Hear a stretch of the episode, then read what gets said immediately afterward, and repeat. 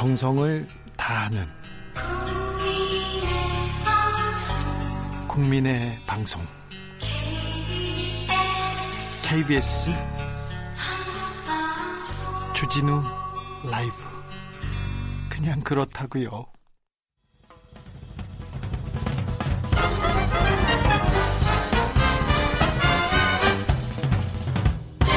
훅 인터뷰 주진우 라이브 2부 시작했습니다. 훅 인터뷰로 이어가겠습니다. 코로나19로 인한 경제 충격. 이제 버티기를 넘어서 한 발 앞서 코로나 시대 이후를 준비해야 됩니다. 정부가 한국판 뉴딜을 내놨는데요. 앞으로 5년 동안 76조 원을 투자한다고 합니다. 정부가 내놓은 특단의 조치. 이 한국판 뉴딜이 성공할 수 있을까요? 자세하게 알아보겠습니다. 최배근 경, 건국대 경제학과 교수 모셨습니다. 안녕하세요. 네, 안녕하세요. 네. 네. 한국판 뉴딜 이거 구체적으로 어떤 내용을 담고 있습니까? 어, 어제 발표한 내용으로는요. 네. 그러니까 뭐 디지털 뉴딜. 네. 그다음에 이제 그린, 그린 뉴딜. 뉴딜. 네. 그다음에 휴먼 뉴딜. 네. 해 가지고 세 개 뉴딜을 이제 섞어 가지고 네. 했는데 이게 좀 족보가 있습니다. 네. 족보가 있는데 에, 아마 청취자들은 잘 기억 안 날 거고 전문가들도 이거는 저기 이걸 팔로우 하시는 분이 적어서 이제 그러는데 네. 2018년 어 하반기에요. 우리나라 이제 그 제조업 위기가 좀 심화되면서 이제 대통령 입에서 이제 그 제조업 위기를 얘기를 하시면서 그러면서 이제 혁신 성장 부분을 좀 이제 강조하기 시작해요. 예. 혁신 성장 부분요. 그래서 혁신 성장으로 그러고 나서 이제 2018년 말에 홍남기 부총리가 이제 2기 팀으로 들어왔죠. 예. 들어왔는데 그러고 나서 이제 그 이 내놨던 대책들이요. 혁신 성장의 구체적인 내용 대책으로 내놨던 것들이 그 이전에 김동연 부총리에서는 이제 플랫폼 경제 활성화라는 이런 얘기를 합니다. 예. 그리고 이제 홍남기 부총리에 와가지고는 이제 데이터 경제 활성화. 그게 최근에 이제 뭐냐면 DNA 플러스 빅3 뭐 이렇게 표현되는 거. 예. 이거였었거든요. 근데 이제 이런 내용들이 코로나19 이전에도 이렇게 쭉 있었던 거예요. 네? 있었던 건데 DNA라는 건 뭐냐면 데이터 네트워크 인공지능 AI 합해가지고. 그리고 이제 소위 말해서 이제 빅3라는 것은 뭐 이제 뭐 미래차라든가 그리고 뭐 이제 차, 차, 뭐 이제 시스템 반도체라든가 바이오라든가 뭐 이런 거 이제 섞어가지고 예. 해놨는데 이게 이제 역대 정부에서 계속 했었던 게 뭐냐면 이제 미래 성, 성장, 성장 동력, 동력. 예. 이거 만들기랑 똑같은 거예요 사실은요. 네. 했는데 이게 별로 성과를 못 만들어냈어요. 지난 십몇 년 넘게요. 지금 현 정부 들어서도 그렇죠. 그러다 보니까 이제 대통령이 지난해 같은 경우는 올해 안에 좀 실적을 좀 만들어야 된다. 이제 이런 이제 좀 이제 그 표현을 많이 하셨었고요. 네. 그래서 그 이게 사실은 이걸 하기 위해 가지고 어 청와대 정책 실정도 그러니까 이거 하기 위해서 좀 이제 조정되면서 교체가 됐었어요. 예. 김상조 실장이 지난해 장안성에서 예, 김상조로 6월 달로 이제. 아니 김 김수현 실장이 잠깐 김수현에서 있었죠. 아, 참, 예. 네. 그때 이제. 예, 김상조 실장이 들어올 무렵에 그 일종의 그 주, 중요한 과제가 뭐였었냐면요. 산업 재편을 위해 가지고 테스크포스를 이제 정부에서 구성을 하는데 그 테스크포스 팀장을 맡는 걸로 제가 알고 있어요. 전해 들었어요. 예. 김상조 실장이요. 그러니까 왜 그러냐면은 산업 재편이라는 산업 정책이라는 것은 한 개 부서가 될 수 있는 게 아니라 여러 개 부서가 이렇게 협력적으로 해야 되기 때문에 네. 그래서 이제 김상조 실장이 그걸 이제 전체 조정을 하는 청와대에서 조정을 하는 이런 역할을 하기로 했는데 7월 달부터 일본 아베가 이제 도발하기 시작하죠. 예. 도발하기 시작하면서 거기에 이제 그러니까 그 그거 막는데 이제 막 이제 소부장 산업 중심으로 쭉 했었고 하다가 하다가 이제 그러니까 올해 들어서 이제 코로나19가 딱 터진 거예요. 네. 터져가지고 지난번 1차 대책으로 이제 홍남기 부총리가 내놓은 게 소위 말해서 디지털 뉴딜 부분만 딱 내놓은 거예요. 예. 그리고 그러니까, 예. 디지털 뉴딜을 내놓고 또 내놓은 건가요? 그렇죠. 디지털 뉴딜을 지난 5월 때 딱 내놨는데 내놨는데 이게 이제 이게 이게 무슨 뉴딜이냐 해가지고 이런 말들이 나오고 다 보니까는 그 대통령께서도 이제 뭐냐면은 녹색 산업 어, 이제 이 그린 뉴딜도 포함시켜라 네. 하고 얘기했었고 그다음에 이제 대통령께서 이제 뭐냐면은 전 국민 고용 보험제라든가 소위 고용 안정 문제를 또 끄집어냈잖아요. 그렇죠? 그래서 네. 그게- 교수님. 예. 저는 잘 모르겠어요. 아 그러니까 이제 이게 제가 이제 족보를 좀 잠깐 소개하려고 족보를 하는데 얘기하는데 그린 뉴딜, DNA 뭐 다 좋아. 예. 디지털 뉴딜 다 좋아. 예. 그런데 잘 모르겠어요. 저는 경제 얘기 나오면 머리가 아프고 돈 얘기하면 시- 일단 싫어요. 그런데 자, 돈을 퍼붓고 관주도 다 좋은데 예. 그래서 55만 개 일자리를 창출하겠다는 정부의 예. 그 대책이 조금 예. 실효가 있을까요? 그러니까 정, 정부가 뭘 하겠다. 근데 예. 국민들은 체감할 수 있을까요, 이게? 아, 저는 좀 결론적으로 얘기하면요. 체감하기 힘들 거라고 보고 있고요. 아, 그래요? 예. 그리고 이제 이게 왜 그러냐면 역대 정부도 이렇게 하면서 일자리 몇십만 개씩 만들겠다고 계속 그랬어요. 말을 많이 했잖아요. 예, 했는데 예. 뭐 우리 그렇게 피부로 못 느꼈잖아요. 예. 몇 조를 투자하겠다, 몇 조를 쓰겠다고 했는데 어디에다 썼는지 저한테는 그러니까 그것도 모르겠고 예. 그것도 모르겠고요. 예. 그러니까 이제 이것도 이제 그러니까 기존의 관성에서 제가 볼 땐 크게 벗어나지 못하고 있다는 점에서 그래서 이제 대통령이 말한 게 이제 그러니까 그린 뉴딜과 휴먼 뉴딜로 더 이제 추가가 된 거예요. 네. 그런데 어제 발표하면서 뭐냐면 7월 달까지 이것도 이제 그러니까 한국판 뉴딜도 그러니까 좀 더 정비해가지고 내놓겠다고 하는 에, 하고 있듯이 이게 지금 아직 그러니까 세부적인 것에 대해서 이게 안 나오고 있는 거예요. 아직 아직은 못 아, 그러니까 거예요. 대통령이 예. 자, 이것도 하고 지금 일자리도 만들고 네. 어떤 산업도 좀그 좀 생산 산업도 좀 그 좀 만들고, 만들고. 뭐 네. 만들으라고 얘기해서 지금 공무원들이 그 네. 밑에 있는 네. 그 관에서 지금 하나씩 둘씩 가지고 가고 있는데 네. 아직 7월 달까지 만들어 가져 가지고 가야 되는 거- 거군요. 예, 그러니까 이제 세부적인 안들은 7월 달까지 이제 만들어서 이제 에, 보여주겠다고 이제 했는데 네. 이제 이게 지금 어, 그나마 그 동안에 이게 여기 이제 그 하면서요 이게 예. 에, 청와대 정책실장하고 그다음에 이 그 관료들하고도 아직 이제 이게 조율이 제가 볼 때는 좀 덜 돼 있어요. 아, 그래요? 예, 그래서 이제 거기 표현에 어저께 발표한 내용에 보게 되면 또 선도 경제라는 표현이 나와요. 예. 선도 경제. 에, 그러니까 선도 경제는 이제 그러니까 소위 말해서 김상조 실장이 이제 네. 주장하는 이제 그런 부분들인데 네. 근데 이제 예, 김상조 실장은 한국판 뉴딜에 대해서 아직 이게 에, 개념도 불명확하고 예. 좀 이런 이제 좀 이제 예, 그 얘기도 좀 이제 좀 불협화음도 좀 나왔죠. 흘러나왔죠. 나왔는데 근데 이제 이게 왜 그러냐면요. 제가 그동안에 계속해서 뭐냐면 새로운 산업 만들려면은 생태계 관점으로 접근해야 해가지고 이번에 이제 생태계라는 용어를 집어였어요. 예. 디지털 생, 디지털 산업 생태계, 그 다음에 이제 녹색 산업 생태계 뭐 이런 식으로 해놨어요. 근데 제가 이제 한 마디만 이제 갈게요. 생태계라고 한다면요, 우리가 흔히 초중고등학교 학생들도 이해할 수 있는 게 뭐냐면은 이겁니다. 지금 이제 정부에서 하고 있는 것은 뭐냐면요. 자, 사막에다가 사막에다가 인공 연못이나 인공 호수를 이렇게 짓는다고 해보세요. 만든다고 해보세요. 예. 그러면 그렇게 연못만 이렇게 이제 그러니까 그 소위 말해서 이 시설만 지으면은 거기에 그러니까 이래서 수중에서 사는 생물들이 거기서 저절로 생깁니까? 아니죠. 안 생기죠. 예. 이제 그거인 거예요, 그러니까요. 정부가 지금 하려고 하는 건 뭐냐면은 이 소위 말해서 인공 연못이라든가 인공 호수 이걸 짓는 거에만 지금 초점 맞추고 예. 그럼 사막에서 살던 사람들이 수중에 들어가 살 수 있는 그러니까 이런 게 지금 안 돼 있는데 그거를 이제 그, 그 부분이 이게 빠져 있는 거예요. 그러니까 이게 이게 골격이 안 만들어지는 겁니다.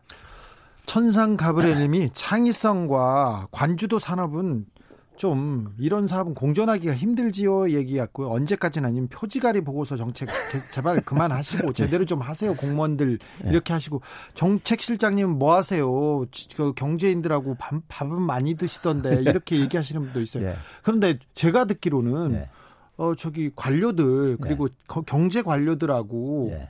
한테 정책 실장이 너무 잡혀서 정책을 제대로 못 내놓는다 이런 얘기를 들었는데요 청와대 주변에서 제가 볼 때는 별로 양장하는 차이는 별로 없고요. 예. 단지 그러니까 이제 관료들하고 이제 김상조 실장은 이제 학자 출신이니까는 그 소위 말해서 어이 좀 뭐랄까요 접근 방식의 차이가 있을 뿐이지 큰 큰 의견 차이는 없는 걸로 알고 있어요. 양장하는 차이는 없는데.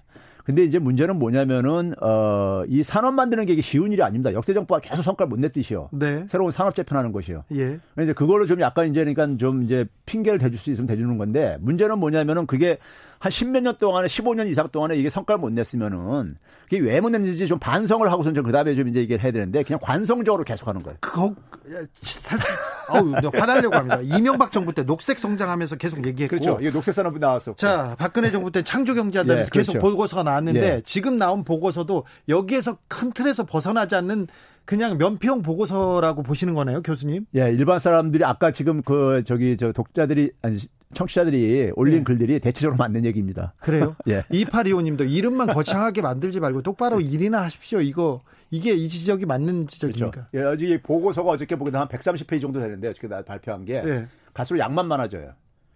예? 양만 페이지 수만요. 내용은 왜, 아니고. 왜, 왜 그러냐면요. 네. 코로나 19 하게 되면 이제 비대면 산업 같은 게 더 추가돼야 되잖아요. 예. 그러니까 기존의 거에다 그걸 또 추가하려니까 자꾸 양은 많아지죠.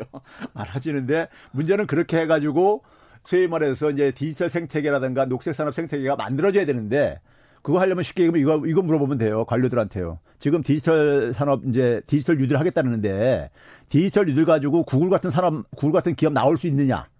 지금 정부 정책 가지고 네. 여기서 자신 있게 나올 수 있다고 하면은 이 정책은 제대로 만들어진 거고요. 그렇지 않으면 이 정책은 어, 효과 보기 힘듭니다. 아, 녹색 성장, 창조 경제하고 좀 연장선에 있다니까 갑자기 가슴이 쿵합니다. 네. 왜 그러죠? 정권이 바뀌고 사람들도 바뀌었는데. 그러니까 이게 이제 그러니까 제가 아까 얘기했듯이 에, 우리가 예를 들어서 하나의 새로운 산업 어, 생태계를 만든다는 얘기는요. 네. 우리가 농업사에서 제조업사로 올 때 쉽게 얘기하면 이거잖아요. 조선시대 살면서 19세기 살면서 산업화 가능했겠습니까? 안 되죠. 안 되죠. 예. 네. 사람도 인, 사, 노동력도 달라져야 되고 제도도 달라지고 다 달라져야 될 게 아닙니까? 예. 근데 우리는 뭐냐면은 그냥 아까 제가 사막에 사막에다가 인공연못 만든다 그러듯이 네. 그러니까 지금 뭐냐면 기존의 제조업 생태계에다가 플러스 그냥 그러니까 무슨 뭐 비대면 산업 이런 거 갖다 다 얹으면은 이게 새로운 산업이 만들어질 거라고 이렇게 접근해서. 이름만 앞에다 붙이는 거네요. 디지털 예. 비대, 비대면 예. 이렇게 하고. 그러면 이 생태계를 어떻게 만들어야 좀 어떻게 계획을 해야 이 생태계가 좀 번성할 수 있을까요? 지금 이제 우리가 어 정부가 들어와서 플랫폼 경제 활성화한다 할때 네. 플랫폼 경제는 기본적으로 기존의 제조업 생태계하고 전혀 다른 속성을 갖고 있어요. 소위 말해서 뭐냐면은 구글이 그러니까 예를 들어서 검색 서비스로 시작해가지고 예. 지금 인공지능까지 발달하는 과정을 보면 힌트가 보여요. 소위 말해서 이거는 뭐냐면 이익 공유를 통해서 데이터를 만들어내고 데이터를 가지고 인공지능 기술을 발달시키고 뭐 이런 식이었던 거예요. 그러니까요. 네. 이익 공유하고 협력이라는 거예요. 그러니까 과거 제조업은 우리가 뭐냐면 혼자 잘하면 되는 건데 네. 이건 그러니까 이익을 공유하면서 협력을 만들어내고 이런 것들이에요. 예. 그러니까 전혀 다른 그러니까 접근 사고를 가진 사람들이 필요로 하는 거고 예. 어, 인재들도요. 전혀 다른 산업이죠. 그렇죠. 전혀 다른 사람이라고요. 네. 그러니까 박근혜 정부가 창조 경제를 제조업 방식으로 접근했다가 처참하게 이제 이게 아무 성과도 못, 나, 못 났던 것처럼 네. 지금 디지털 어, 경제라는 거하고 녹색 산업 경제라는 것이 제조업과 다르단 말이에요. 네. 근데 지금 제조업 방식으로 접근하고 있는 거예요. 네. 쉽게 얘기하면요. 그러니까 이게 이제 그러니까 그 서- 성과가 그러니까 쉽게 얘기해서 그러니까 어떤 인공 연목 같은 거 하나 더 이제 추가로 이제 만드는 걸로 이제 끝일 수가 있다는 얘기죠. 아, 진적혜님이 창조경제혁신센터라고 아직도 가관이 그런 기관이 아직도 있어요. 예. 그 사업 지원 사업 아직도 음. 시행 중이고요. 뭐 창조 경제에서 돈은 계속 빠져나가고 있습니다. 킹 라이언님도 정권은 바뀌어도 관료들은 그대로 있으니 그들이 만드는 정책은 변함없이 제목만 바뀌고 있는 것 아닌지 지적하셨습니다. 실제로 있잖아요. 네. 그린 어, 뉴딜에 보면요. 녹색 산업 육성하고 서비스 산업 고도화 이렇게 돼 있어요. 예. 그거 기본적으로 박근혜 때 했던 거 그대로입니다. 아 그래요? 녹색 뉴, 그린 뉴딜이 내용을 보게 되면 구체적으로 내용을 보게 되면 박근혜 정부 때 했던 정- 정책 그대로입니다. 저는 교수님 오랜만에 만나서 기뻤는데 슬퍼졌어요. 아니 어제 한국판 뉴딜이라고 예. 이제 아, 문재인 정부에서 이제 큰 청사진을 냈는데 예. 지금 교수님 얘기를 보면 지난 정부 정책에 지난 정부의 경제 정책의 실패를 지금 답습하는 거 아닌가 그런 생각도 들고요. 이번에 이제 좀 추가된 건 휴먼 뉴딜 부분에 전국민 고용보험제도라든가 예. 한국판 실업부조제도 같은 경우는 대통령이 이제 직접 챙기면서 네. 그나마 그 성과가 나온 거예요. 아, 근데 나머지 이제 그러니까 산업 이런 것들은 대통령이 챙길 수가 없는 거예요. 예. 그건 정책실장하고 그러니까는 그 이 관료들의 관료들이 서로가 그러니까 머리 맞대 가지고 그림을 큰 그림을 그려내야 되는 건데 네. 그게 지금 안 되고 있는 거예요. 그러니까 정책실장이 사실상 실종된 상태 지금 사실 어떻게 보면요. 네. 그런 점에서 이게 그 그림을 못 만들어내고 있는 거죠. 쉽게 얘기하면요. 어, 그러다 보니까 이제 선도 경제 이런 얘기만 지금 하고 있는데 최백은 교수님이 그 이 정부에 대해서 그 애정이 없는 분이 아닙니다. 그런데 에, 지금 청와대 김상조 정책실장은 실종됐다고 얘기하고 있습니다. 그리고 경제팀도 마찬가지고요. 그러니 조금 저 그분들 좀 달리 좀 생각하셔야 될 것 같습니다. 이건 비판을 위한 비판이 아닙니다. 장시용 님이 창조 교육이 안 되어 있는데 창조 기업, 구글 같은 기업 나올까요? 이 얘기 하셨고요. 3937님은 관료화된 정부, 책임 회피 위한 안전주의 때문 아닐까요? 이런 얘기도 하셨어요. 근데 청취자 얘기들이 청취자들이 관료면 더 똑똑해요. 그렇죠? 예. 네. 지금 보면요. 네. 다 맞는 지적들을 하고 있어요, 지금. 국민들 뜻만 따라가면 되는데 네. 왜 관료들은 왜 청와대는 안 따라갈까요? 그러니까 기- 기본적으로 우리 이번에 재정 사용하는 거 가지고도 이제 그랬지만은 관료들은 기본적으로 이제 관성적으로 하는데 관성의 기준이 뭐냐면 우리는 기업 위주로 돼 있어요. 네. 기업 지원 위주로요. 예. 모든 시각들이요. 지금까지 그랬죠. 지금도 그렇죠. 뭐. 어려우면 일단 기업에 돈을 주고 예. 걔네들 그 그쪽에서 이제 낙수 효과 돈이 좀 떨어질까 생각했는데 아- 알고 보니까 재벌 배만 불린 그런 일이 많았지 않습니까? 그렇죠. 거기다 이제 뭐냐면 재벌 대기업들이 새로운 사업들을 못 만들어내고 있다고 지금요. 근데 거기다 계속 지원하고 있으니까 지금도요? 새로운 게 안 나오죠. 못 만들고 있죠. 삼성전자가 지금 뭐냐면 스마트폰 이후에 새로 만든 거 뭐 있어요? 기억나는 거 있어요? 아 저는 긴급 재난지원금 있지 않습니까? 예. 고용보험도 마찬가지고 국민들한테 직접적으로 예. 정책을 펴므로써 예. 이건 획기적인 방법이지 예. 않습니까? 그래서 아 경제가 좀 나아지고 예. 우리 세계에서도 우리나라 우리 경제는 조금 낫다 이렇게 해가지고 조금 그 위안을 삼고 있었거든요. 아, 긴급 재난 지원금은 굉장히 좋은 정책이에요. 예, 그건 더 해야 돼요. 네, 최- 저는 그래서 올 연말까지 한 일곱 달 더 계속 해야 된다고 하고 예. 그거 한다고 해서 크게 재정 부담 없다 하는데 그거 어저께 저기 홍남기 부총리가 뭐랬습니까? 더 이상 없다. 예. 했잖아요. 예? 이랬다 그랬는데 근데 이거 지금 7월 달 넘어가게 되면요. 다시 우리 흔히 보릿고개 얘기하죠. 예. 다시 또 저기 저 나빠집니다. 코로나 시대에 국민들한테 직접 지, 그 네. 지원한 거 말고 기업체들한테는 더 많이 지원하고 있습니까? 어, 그렇죠. 지금 뭐냐면은 지금 어저께도 발표한 대책에 보게 되면은 기업들 그러니까 회사채 같은 거 인수해주고 무슨 이렇게 CP 기업 어음들 인수해주는데 수십조들 이렇게 투입하고 있다 그러는데 근데 저는 그런 부분은 오히려 한국은행이 해야 되는 거예요. 재정은 그러니까 재정은 정부가 이제 그러니까 가게하고 자영업자 그다음에 이제 기업으로는 이 연결고리를 이어줄 수 있는 그래서 이번에 긴급재난지원금이 가게가 돈 쓰게 하고 그게 자영업자가 그러니까 수입이 발생하게 하고 이런 연결고리를 그러니까 연결고리가 끊어지는 끊어지는 상황 속에서 이어준 거란 말이에요. 네. 그런 효과 있는 걸 지금 검증까지 했으면서 그걸 이제 그러니까 더 이상 안 하겠다 하는 것은 제가 볼 때 이건 직무유기예요. 김경민 님이 홍남기 부총리는 기업한테 투자는 몇십 조씩 신나게 발표하던데 재난소득은 왜 이렇게 인색한 건가요? 얘기합니다. 그러니까 이게 국민들한테 가게한테 돈 쓰기 싫은 거죠.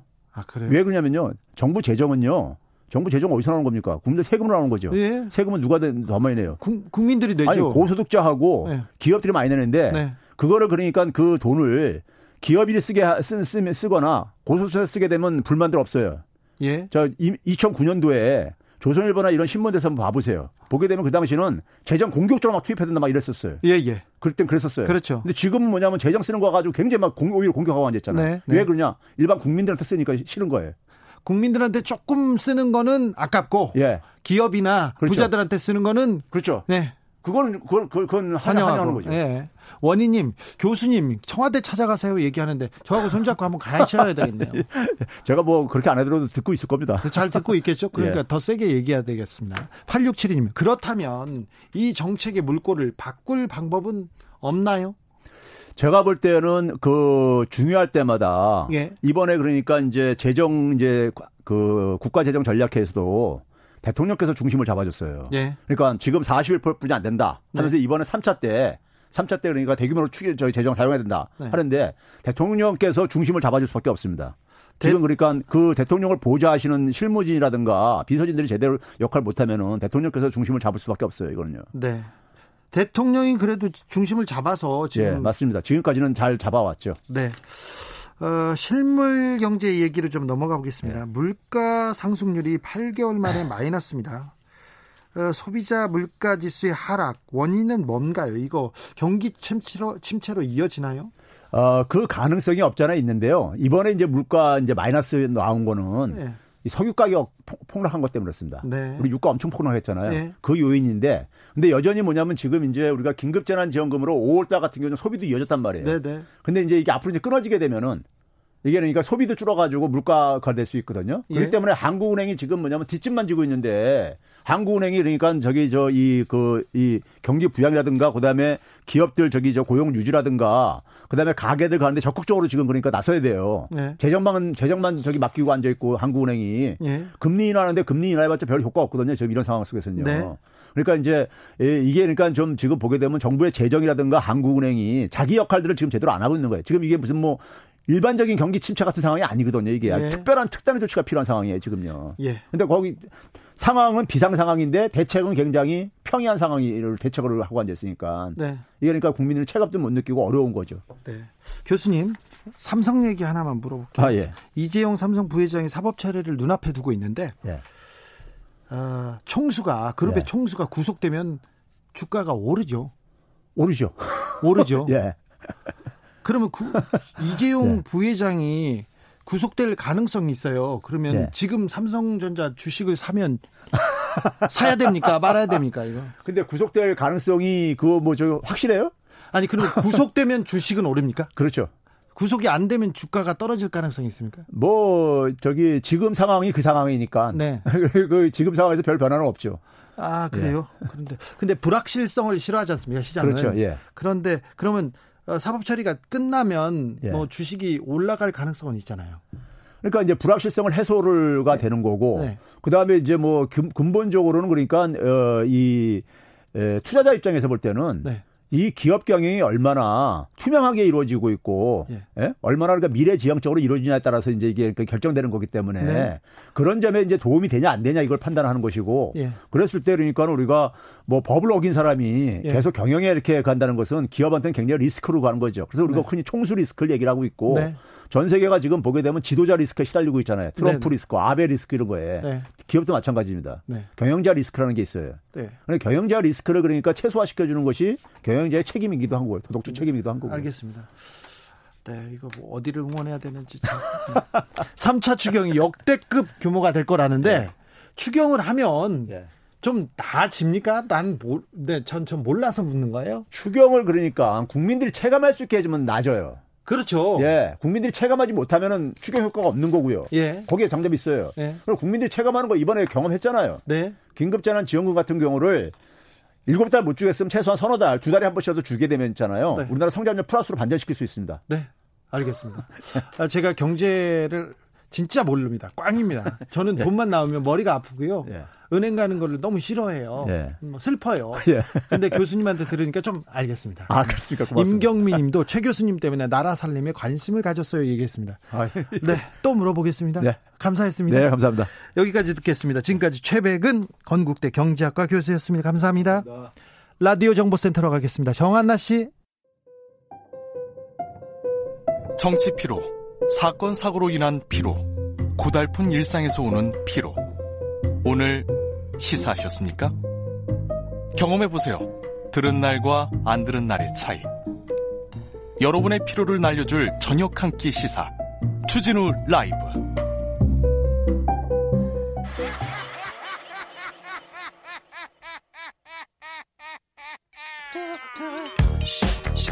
발로 뛰는 기자, 탐구하는 기자, 세상의 질문을 마구 던지는 기자, 기자가 본 오늘의 세상, 기자들의 수다. 라이브 기자실을 찾은 오늘의 기자는 한결의 김민아 기자입니다. 안녕하세요. 네, 안녕하세요. 국회가 개원했습니다. 아, 네, 너무. 아, 네, 정치부 기자들도 바쁘죠? 네, 오늘 뭐 인사하러 돌아다니느라 좀 음. 바빴어요. 어, 저기 의원들이 하루하루 뭐 이사도 오고 계속 이제 출근하고 있죠? 네, 맞습니다. 아예 의원실 새로 이제 이동하는, 그러니까 다선들이 많이 빠지면서 좋은 층, 로열층의 빈자리가 많아지고 이사하는 의원들이 되게 많아요 이번에. 네, 그 그래서 현역 의원들도 자기 있는 방을 거의 바꿔서 바꿉니다. 올라가려고 네. 하고 다른 방으로 가겠다는. 뷰가 분들. 좋은 곳을 다들 선호하죠. 그래서 음. 지금 이사 아직도 이사하고 있더라고요. 네, 맞습니다. 네. 어때요 분위기가? 어, 아직은 본회의 날짜가 안 정해지고 여야가 약간 평행선 달리고 있어서 그런지 다른 당은 어떻대? 이런 질문 되게 많이 하는 것 같아요. 그래도 의원들, 초선 의원들 거의 지금 출근하고 있고. 그럼요. 중진 의원들도 다 오시, 오시고 그게 있죠? 네, 그럼요. 오늘 또 통합당과 민주당 둘 다 의원총회 해가지고요. 네. 다 모여가지고 이제 21대 국회 새롭게 시작하니까 뭐 네. 화이팅도 하고 이랬던 것 같습니다. 분위기 어떻습니까? 어, 일단은 통합당은 아무래도 확 줄어들었으니까 어, 우리가 할 수 있는 게 아무것도 없다라는 약간의 현실 자각 타임인 것 같아요. 네. 그래서 어, 민주당이 본회의를 연다는데 어떻게 해야 돼? 이런 질문을 많이 하곤 하더라고요. 네. 음. 그리고 또 의원들 의원들하고 지금 기자들하고 인사하는 시간이기도 하잖아요. 네, 의원실마다가 기자들 만나고 그리고 화기애애하죠. 네, 지금 되게 화기애애했고 오늘 갔던 의원실들은 대체로 그 대통령이 당선인 300명에게 모두 난을 보냈더라고요. 네. 그거를 되게 애지중지하는 모습을 봤고 통합당에서도 통합당에서도 네, 그걸 네. 딱 이제 테이블 한가운데 두고서 되게 자랑스럽게 하시는 분들도 있었고 예. 일단 이제 초반에 얼굴을 익혀야 되니까요. 또 새로 오신 분들이 많으니까 좀 저희도 바쁘게 어, 움직이고 오늘 있죠. 오늘 누구 누구 만나셨어요? 오늘은 좀 다선 의원들 어제 오늘 어제 오늘 누구 누구 만났어? 봤는데요. 털어봐요. 네. 오늘은 김기현 의원이라고 다선 네. 그 통합당 다선 네 맞습니다. 네. 거기도 갔었고 홍준표 대표가 진짜 8년 만에 오셨잖아요. 네. 그래서 이제 얼굴을 익힐 겸 예. 들렸는데 정말 기자들이 줄을 서서 홍 그래요? 대표 만나려고 했다고 하더라고요. 네. 홍준표 대표가 원래 홍준표 의원이 그 의원실에 기자들이 안 찾아가요. 음, 그래가지고 제가 예. 제가 초년병 시절에 자주 아, 갔어요. 가끔 가면 근데 그래도 이분은 나름대로 생각이 있고요. 그리고 나름대로 주관이 있어서 네. 홍준표가 해석하는 정치 되게 재밌었어요. 아 이렇게 생각해서 비주류구나 이렇게 얘기했는데 속만 속내로 자기는 그 처음에 정의당 전신이 음. 민주노동당 생각했었다고 네. 그러면서 몇 가지 정책을 냈는데 자기 생각하고 비슷하다 이렇게 아. 얘기합니다. 그래서 아 이분이 좌하고도 우하고도 아주 극 우하고도 극좌하고도 얘기가 통하는 분이구나 이런 생각이 있었어요. 네. 어, 태영호 의원 질문하는데 예. 아하님이 태영호 의원 정말 구층 독층 혼자 써요. 경호원 6명 너무 과한 건 아닌가요? 그런데 혼자 쓰지는 않죠. 네, 독층 혼자는 아니고 그냥 같은 의원실 똑같은 크기의 의원실을 쓰고 네. 있는데 이제 9층은 아무래도 사실 10층으로 간다는 말도 많았거든요. 10층이 네. 약간 접근성이 떨어져서 근데 9층으로 받으셨더라고요. 네. 음, 다른 의원이랑 비슷하게 활동하고 있는 것 같습니다. 지나가다 보셨어요? 경호원들 예. 데리고 경호원이 눈에 띄게 나 경호원이다 이런 사람들은 없고 멀리서 아마 지켜보고 있는 것 같고요. 네. 다른 의원들이랑 되게 시시콜콜한 얘기도 다 하시면서 네 다를 바가 좀 없어 보였어요. 특별한 뭐 받는데 어, 특이하다 이런 광경이 있습니까? 관계 아 오늘 처음에 이제 의원총회를 갔더니 보좌진들이 굉장히 많이 온 거예요 총회에 그래서 네. 아뭐 처음 첫날이니까 다들 얼굴 익히러 왔나 보다 했는데 애국가 제창하고 묵념할 때 다 각자 의원들 사진 찍으려고 엄청 와서 옆에서 막 찰칵찰칵 소리를 내면서 사진을 찍더라고요. 다. 이, 이번에부터는 네. 지난 뭐 회기 때도 그랬는데 음. 어, 비, 비서관, 보좌관 이렇게 비서 이렇게 꾸리지 않습니까? 네. 한 10명 정도 꾸리는데 SNS 그리고 유튜브 찍는 그런 비서들이 굉장히 좀 상종가입니다. 네, 맞습니다. 그런 그 특, 특별하게 그런 기술을 가지고 있는 분을 뽑는 의원실도 되게 많았어요. 네, 거의 한두 명은 전담하고 있는데 네, 아, 그런 그게 달라진 많겠군요. 모습이었습니다. 네, 그러네요. 음. 음, 김종인 비대위 출범했습니다. 오늘 오늘 분위기는 어땠나요? 아 오늘 이제 의원총회 김종인 비대위원장이 들어와서 뭐 여러 생각이 있을 수 있겠지만은 내 말을 잘 따라달라라는 취지의 말을 하고서 이제 떠났습니다. 그랬더니요. 그러니까 의원들은 그러니까 속내는 그러니까 다들 박수는 앞에서 쳤지만 속내는 뭐 어떻게 하나 보자라는 의견을 가지신 분들도 다선 의원들 중심으로는 좀 있는 것 같아요. 예. 음. 그리고요. 어, 그리고 뭐 초선 의원들은 뭐 공부 모임 만들어서 우리가 어떻게 좀 개혁적인 목소리 내볼까 이런 국리를 좀 하고 있는 것 같고요. 예. 음. 어, 뭐, 네. 통합당도 조금 안에선 내부에선 달라져야 된다고 이렇게 할 텐데 조금 어 그 행동이나 옷차림 이런 데서 좀 튀는 분은 없었어요? 아 일단 해, 그 해피핑크라고 하죠 통합당 색깔을 예. 그 상징처럼 뭐 이렇게 뭐 신발을 그런 시, 운동화를 신는다던가 이런 모습들이 좀 있었던 것 같고 예. 어 아, 아무래도 통합당은 의원총회나 뭐 각자 회의에 들어갈 때 당 대표 뭐 그리고 원내 대표 이렇게 그러니까 뭐 줄을 맞춰서 같이 이렇게 걸으면서 약간 어벤, 어벤져스 출연하는 느낌으로 막 이렇게 줄을 맞춰서 이렇게 등장을 하고 사진에 찍히곤 했었는데 네. 약간 달라져야 된다는 생각 때문인지 그냥 각자 되게 조용하게 입장하는 그런 모습 그게 저한테는 약간 새로웠는데 어떠실지 모르겠어요. 그래요? 네. 음. 또 다른 얘기 좀 해주세요. 어, 지금 국회는 뭐 5일에 본회의를 열까 말까로 여야가 싸우고 있고요. 국민들 입장에서는 5일에 개원을 한다고 해서 쓰면 열어야지 거기에서 네. 싸우든 회의를 하든 멱살을 잡든 멱살 잡으면 안 됩니다. 근데 그렇게 바라고 있는데 그 국회 개원이 그렇게 어렵습니까? 그러게요. 오, 원래는 이제 국회 열자마자 7일 안에는 무조건 본회의를 열어야 된다. 임시 개, 임시를 임시회를 개시해야 된다라고 되어 있긴 한데 그 아무래도 지금 가장 쟁점이 되고 있는 것은 법사위원장 누가 가져가느냐거든요. 네, 그게 네. 결정이 안 되면서 통합당은 못 연다. 또 민주당은 열 것이다라고 충돌하고 있는 상황입니다. 통합당 내부에서는 그래 법사위원장 법사위원장은 우리가 가져갈 수 있어. 예결위원장도 우리가 지킬 수 있어 그렇게 생각하는 사람 아니, 맞습니까? 지금은 둘 중에 하나는 주더라도 그러니까, 예, 그러니까 정확히 말하면 예결위원장 주더라도 법사위원장은 꼭 우리가 사수해야 돼. 약간 골키퍼 느낌이라고 보고 있어가지고요. 예. 그런 주장을 계속하고 있죠. 민주당은 안 된다는 입장이고요. 근데 통합당이 그럼 법사위원장을 뺏기면 네. 만약에 민주당에 내준다면 그러면 주호영 대표나 어, 굉장히 좀그 지도부에 대한 벌써 회의론이 막 불겠네요. 네, 그거는 좀 피할 수 없을 것 같고 그래서 그런지 이제 주 대표도 오늘 기자 간담회를 열어가지고 예. 어, 우리가 믿을 거는 뭐 국민들밖에 없다 이러면서 좀 여론에 기대려는 모습을 보이긴 했습니다. 네. 사실상 방법이 없거든요. 네. 그런데 어.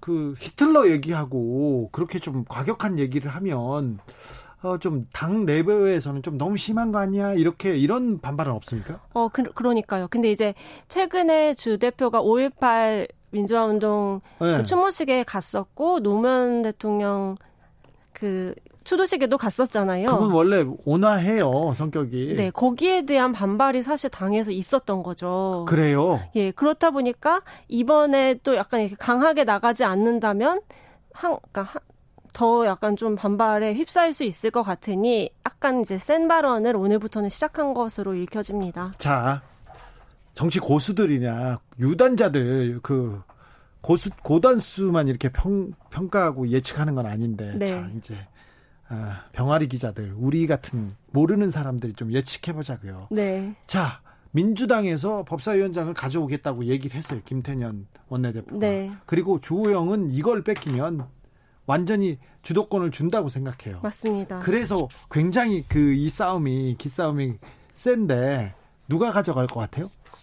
아, 저는 일단은 5일에 국회 본회가 열리는 거는 정해져 있으니 왜냐면 오늘 소집 요구서를 제출했으니까요. 열립니까? 예, 열리는 거는 확실하니까 아무래도 민주당이 좀 압박을 하면서 법사위원장 가져오고 예결위원장을 주는 방식으로 좀 풀어나가려고 하지 않을까 네. 생각이 드는데요. 네. 어디까지나 제 예측이니까 좀 청취자분들도 예측을 따로 해보시는 게 좋을 것 같습니다. 네, 그렇게 될 것 같습니까? 네. 네. 일단 법사위원장을 가져가겠다는 김태년 원내대표의 의지가 되게 확고한 것 같더라고요. 예. 민주당은 또 다른 소식이 있습니까? 아, 민주당은 오늘 금태섭 전 의원의 징계 때문에 한창 시끄럽습니다. 아니, 그건 언론에서만 시끄럽고요. 크게 중요한 일 아닐까요? 그냥 지나가자고요. 네. 네. 뭐, 뭐, 저기, 의원 아니시잖아요? 그렇죠. 네. 예. 어, 8720님이 시작부터 이러니 믿을 수가 없는 대한민국의 국회의원님들, 인분들 이렇게 얘기하는데 아, 이번 국회는 조금 달라질 것 같습니까? 좀 초심이란 게 있잖아요, 국회의원들이. 그렇죠. 아무래도 초선 비율이 역대적으로는 되게 높은 편이어가지고요. 네, 네. 과반수 이상이 지금 150석을 넘었으니까. 네, 맞습니다. 그래서 좀 변화하려는 모습, 좀 협치하는 모습을 모두가 기대하고 있는 것 같은데 이번 주말이 그 고비가 되지 않을까 생각돼요. 초선 의원들 처음에 와가지고 이렇게 좀 좀 튀고, 어 이거 생소한 모습 그런 모습 보는 거 있습니까? 그렇게? 초선 그뭐 아, 초선은 아니고 오늘 김진애 의원이 이제 8년 만에 돌아오셔가지고 예. 브이로그로 그 오늘 이제 첫 출근하는 날 이런 거 브이로그 찍어서 올리셨는데 약간 상큼하더라고요. 상큼해요? 네. 김진애 의원님은 그렇게 상, 네네. 아, 직접 만들어서 이렇게 하신다고요? 네네. 브이로그에 네. 출연하셨던 것도 있고. 그 의원님은 다 좋은데 말을 너무 크게 해가지고요. 네. 귀가 막 아픈데 방송은 잘 하셨는지 모르겠네요. 6894님, 민주당 너무 나쁘다. 관행을 다 무시하고 이렇게까지 폭주를 해야 되는 건가요? 이렇게 얘기하는 사람도 있습니다. 네. 민주당, 뭐그 미래통합당 지지자들이 더욱더 강하게 압박해서 강하게 나가야 된다. 이런 압박이 좀 세죠? 그렇죠. 이것마저 못 가져오면은 우리는 어떻게 앞으로 4년을 버틸 것이냐라는 의견이 가장 많죠. 요즘 민경욱 전 의원에 대한 그 당내 반응은 어떻습니까? 아, 그거는 말을 정말 정말 다 수, 그러니까 말을 하지 않으려고 의식적으로 좀 회피하고 있는 것 같아요. 그래요? 아무래도 이제 김종인 비대위가 들어서고 나서 당내를 어떻게 좀 정리하느냐는 사실 민경욱 전 의원 사건을 어떻게 정리하느냐로 귀결될 것 같거든요. 네. 물어도 좀 고민해 보겠다라는 대답을 하더라고요. 그런데 일부 강성 지지자 그리고 태극기 집회로 그 대변되는 좀 나이 드신 분들도 지, 나이 드신 지지자 그리고 어, 종교계, 기독교계에서 민경욱 의원을 굉장히 지지하고 있잖아요. 네, 민경욱 지키기 운동 아마 나선 걸로 알고 있고요. 네. 그래서 이제 민경욱 의원, 민경욱 전 의원도 거기에 이제 힘을 받아서 계속 지금 목소리를 내는 건데 또 이제 당 내에서는 하태경 의원이 저격수가 돼가지고 민경욱 네. 전 의원을 출당해야 된다라는 기자회견을 계속하고 있습니다. 민경욱 전 의원의 행보는 어떻게 됩니까? 어, 그 어제인가요? 민 전 의원이 페이스북에다가 자기 뭐 이제 일반인의 삶에 돌아간다, 계속 싸우겠다라는 굉장히 허심탄회한 글을 올렸기 때문에 앞으로도 당분간은 싸움을 계속 하시지 않을까 생각됩니다. 네, 지켜보겠습니다. 여기까지 듣겠습니다. 네. 아, 지금까지 기자들의 수다 한결의 김민아 기자였습니다. 감사합니다. 네, 감사합니다. 이미숙 님이 민주당 정신 차리세요. 또 법사위 넘어가면 국민의 명령을 저버리는 것이에요. 이런 질문, 이런 문자 주셨습니다. 교통정보센터 이승미 씨. 테이크아웃 시사 나왔습니다. 오늘도 하나 챙겨가세요. 주진우 라이브.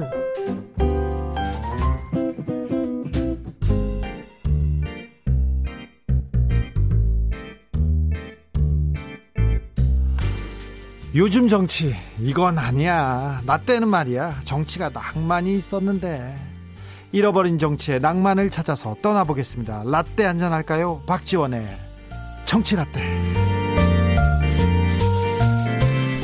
정치구단 아닙니다. 이제 정치 10단으로 승단하셨습니다. 고정 게스트, 고정 일정이 한 10개가 넘는 것 같은데 여의도에서 가장 핫한 우리 박사부 박지원 의원님 안녕하세요. 안녕하십니까. 대표님, 장관님 뭐 다 붙여야 됩니다. 어, 이렇게 야, 야인은 아니죠, 지금도. 그런데 이렇게 의원, 대표, 뭐 장관 하다가 이렇게 그 공백이 있었던 적은 없죠? 왜 공백도 있었죠. 감옥도 가셨죠, 사실. 감옥도 가서. 감옥 언제 가셨죠? 깜빡 얘기 좀 해주세요. 그 뭐 대북 송금 특검 때. 네, 그때 네. 언제죠? 2003년인가요? 3년. 네. 네. 거의 왜 나무 아픈 것을 자꾸 뒤질려고. 아니 아파도 그때 이제 어, 김대중 대통령이 남북에 대해서 남북 대화를 열고 물꼬를 터졌습니까? 남북의 화해 협력의 길에. 그죠? 제가 텄죠. 예, 6.15 선언으로. 예, 특사를 그렇죠. 해서. 예. 특사로 먼저 가셨죠? 북한에? 아니요. 이제 김대중 대통령께서 특사로 제가 당시 문화관광부 장관 때 임명을 네. 해서 이제 싱가폴, 네. 베이징, 네. 샹하이 이런 곳에서 누구랑 만나셨어요? 일본 미국 저 북한의 송호경 예. 아태 부위원장 부총리급이죠. 네. 네. 그분하고 둘이 해서 그분도 이제 세 명 데리고 왔고 예. 저도 두 사람하고 같이 다니면서 그래서 몰래 몰래 몰래 다녔죠. 그래서 남북 정상회담을 남북 그렇죠. 이제 우리가 베이징에서 어 2000년 4월 8일 네. 에, 완전히 합의를 해서 소위 사팔 합의서를 서명하고 네. 어, 북한 대표들하고 일본 식당에 가서 소주 폭탄 좀 마시고 네. 그때는 타이타닉주라고 자기들이 그러더라고요. 네. 마시고 타이타닉주는 어떻게 만들어요? 저는 뭐 거기서 처음 배웠는데 네. 이 폭탄주 잔에다가 소주 넣고 아 맥주 넣고 얼음을 넣, 더라고요 네. 그래가지고 그 위에다 빈 소주잔을 올려놓고 소주를 채우는 거예요. 네. 채우면 가, 채워지면은 물로 퐁 빠져 들어가잖아요. 네. 타이타닉 호처럼 에, 네. 그 침몰하는군요. 침몰하는 거죠. 네. 이 얼음 속으로. 그래서 남북 정상회담을 그 성사시켰습니다. 6.15 정상회담도. 그렇죠. 네, 6.15 선언도 거기서 나왔고요. 네, 지금도 딱 20년 전입니다. 네, 20년 전에 그랬어요. 근데 그 중요한 일을 하고 나서 감옥 가셨어. 대북 송금 특검으로. 네. 갔죠. 네. 감옥에 속이 터지죠.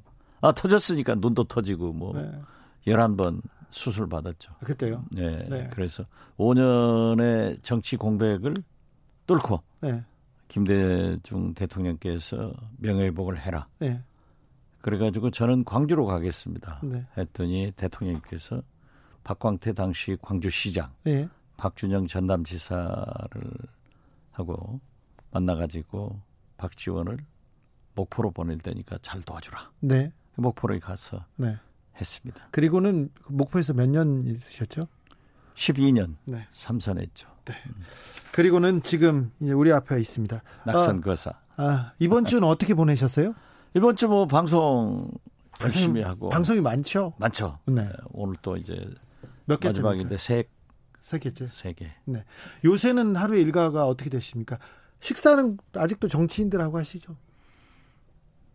묻지 마세요. 네. 사실 어젯밤에 우리 정대철 네. 대표하고 또 다른 보수 측 인사하고 셋이 네. 이런 얘기 저런 얘기 하면서 재밌는 얘기를 들었죠. 네. 재밌는 얘기 어떤 얘기예요? 아니 그러니까 조금만 해주세요. 어그 저 정대철 대표가 네. 김종인 네. 비대위원장을 만나서 예. 이제 수락하기 전이에요. 네, 친하잖아요 두 분께서. 아다 친하죠 뭐. 네, 네. 음, 그러니까 어, 40대 네. 경제 전문가 어, 후보를 누구를 생각하시고 그렇게 말씀하셨습니까? 물었더니 예. 역시 뭐 언론에 나온 대로 김세연 네. 의원 그리고 홍정욱 네. 전 의원 네.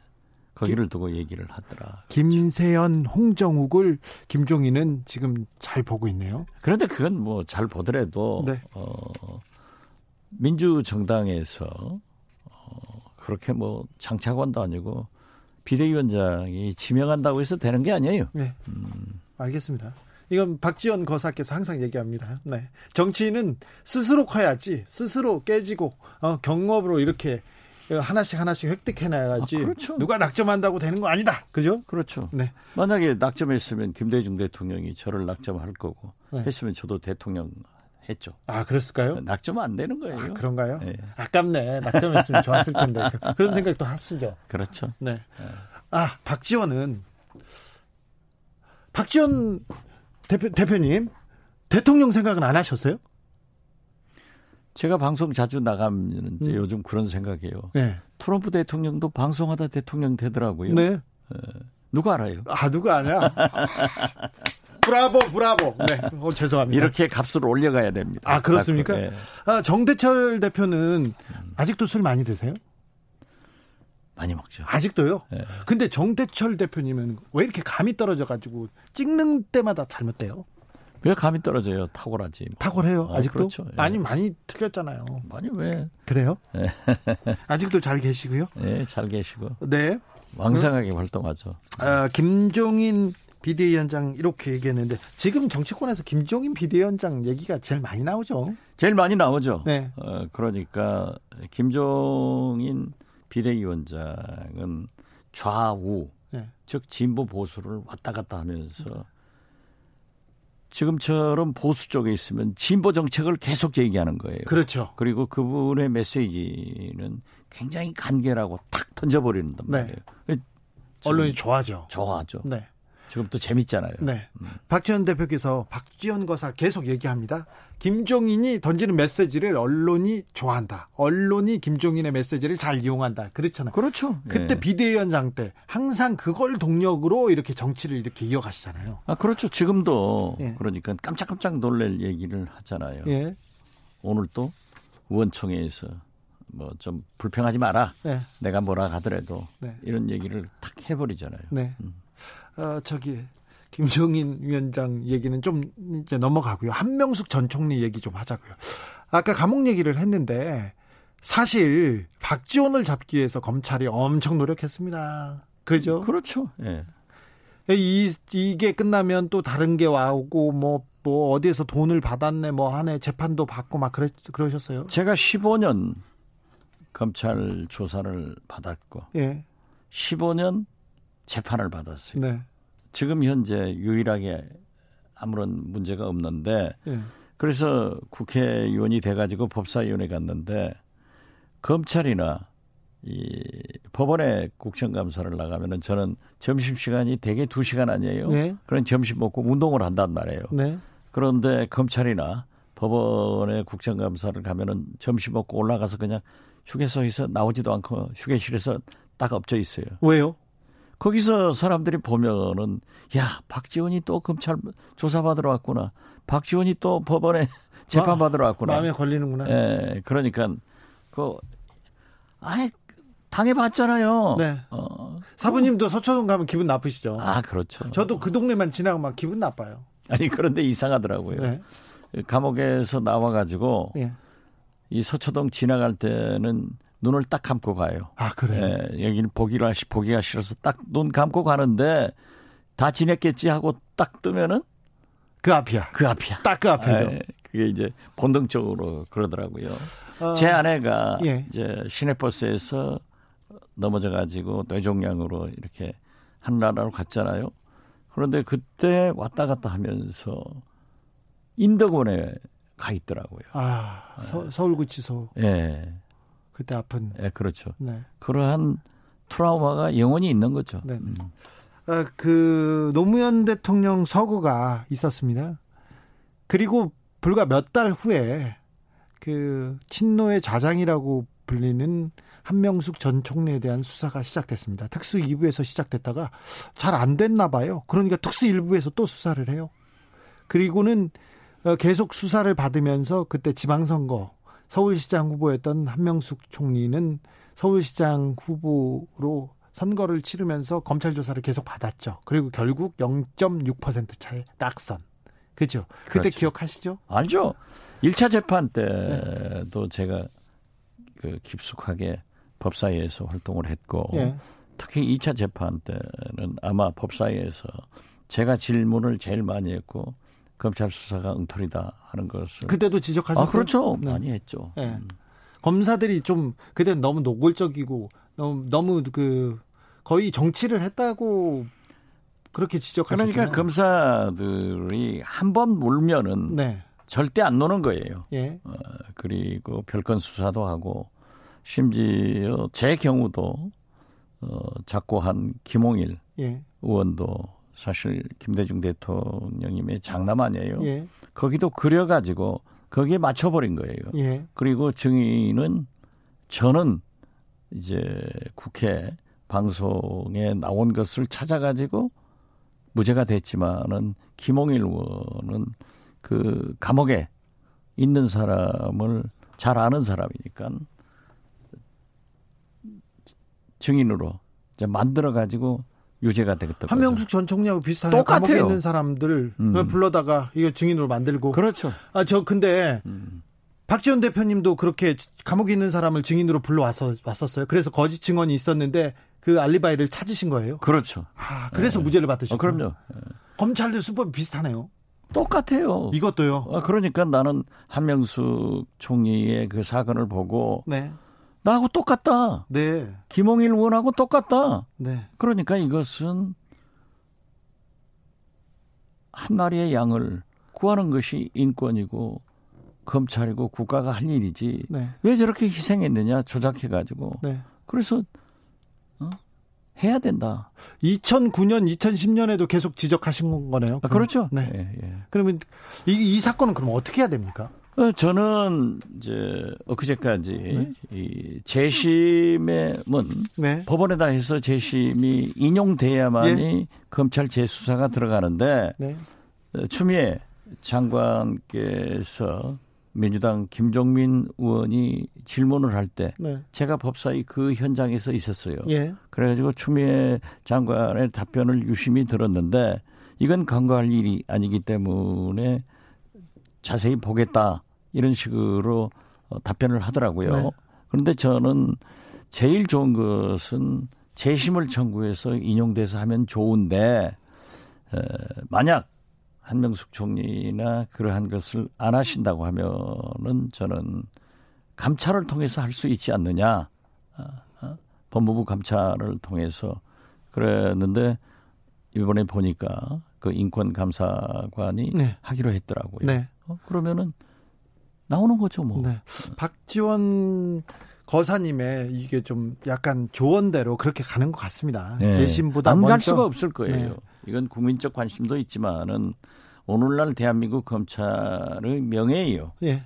그렇기 때문에 자기들도 잘못된 것은 명명백백하게 밝혀내는 것이 네. 검찰의 국민적 존경을 받는 첩경이다. 그렇습니다. 저는 그렇게 네. 생각해요. 부끄럽지만 빨리 사실관계를 그 밝혀서 어, 잘못은 반성하고 그리고 앞으로 나가는 것이 검찰을 위해서도 당연하죠. 네, 네. 과거에 어떻게 됐든 검찰에서는 그런 얘기를 잘해요.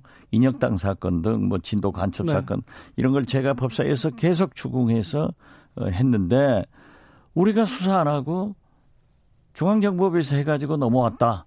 예. 그러면 기소는 누가 했느냐? 검사들이 했잖아요. 검사 당신들이 했지 않느냐? 예. 여기에 대한 책임을 져야 된다. 네. 하니까 다 그러한 억울한 사건들이 최근에 와서 무죄가 되면은 사법부는 재판장들이 다 법정에서 다 사과를 해요. 예. 어? 공개적으로도 하고. 그런데 에, 지난 문무일 검찰총장은 이러한 문제에 대해서 사과를 했죠 공식적으로. 네. 네. 그렇지만 아직도 이러한 잘못된 조작된 이런 수사를 나는 지금은 하지 않는다고 봐요. 예. 그렇지만은 그러한 것이 나타나면은 검찰에서는 자기들의 명예와 국민의 신뢰 존경을 받기 위해서도 밝히고 사과할 것은 사과해야 된다. 네. 저는 그렇게 봐요. 근데 그 대표님도 그렇고 김홍일 의원님 사건도 그렇고 한명숙 전 총리 사건도 그렇고 검찰하고 언론하고 이렇게 협업해가지고 이미 재판을 받기 전에 이미 여론 재판을 끝내잖아요.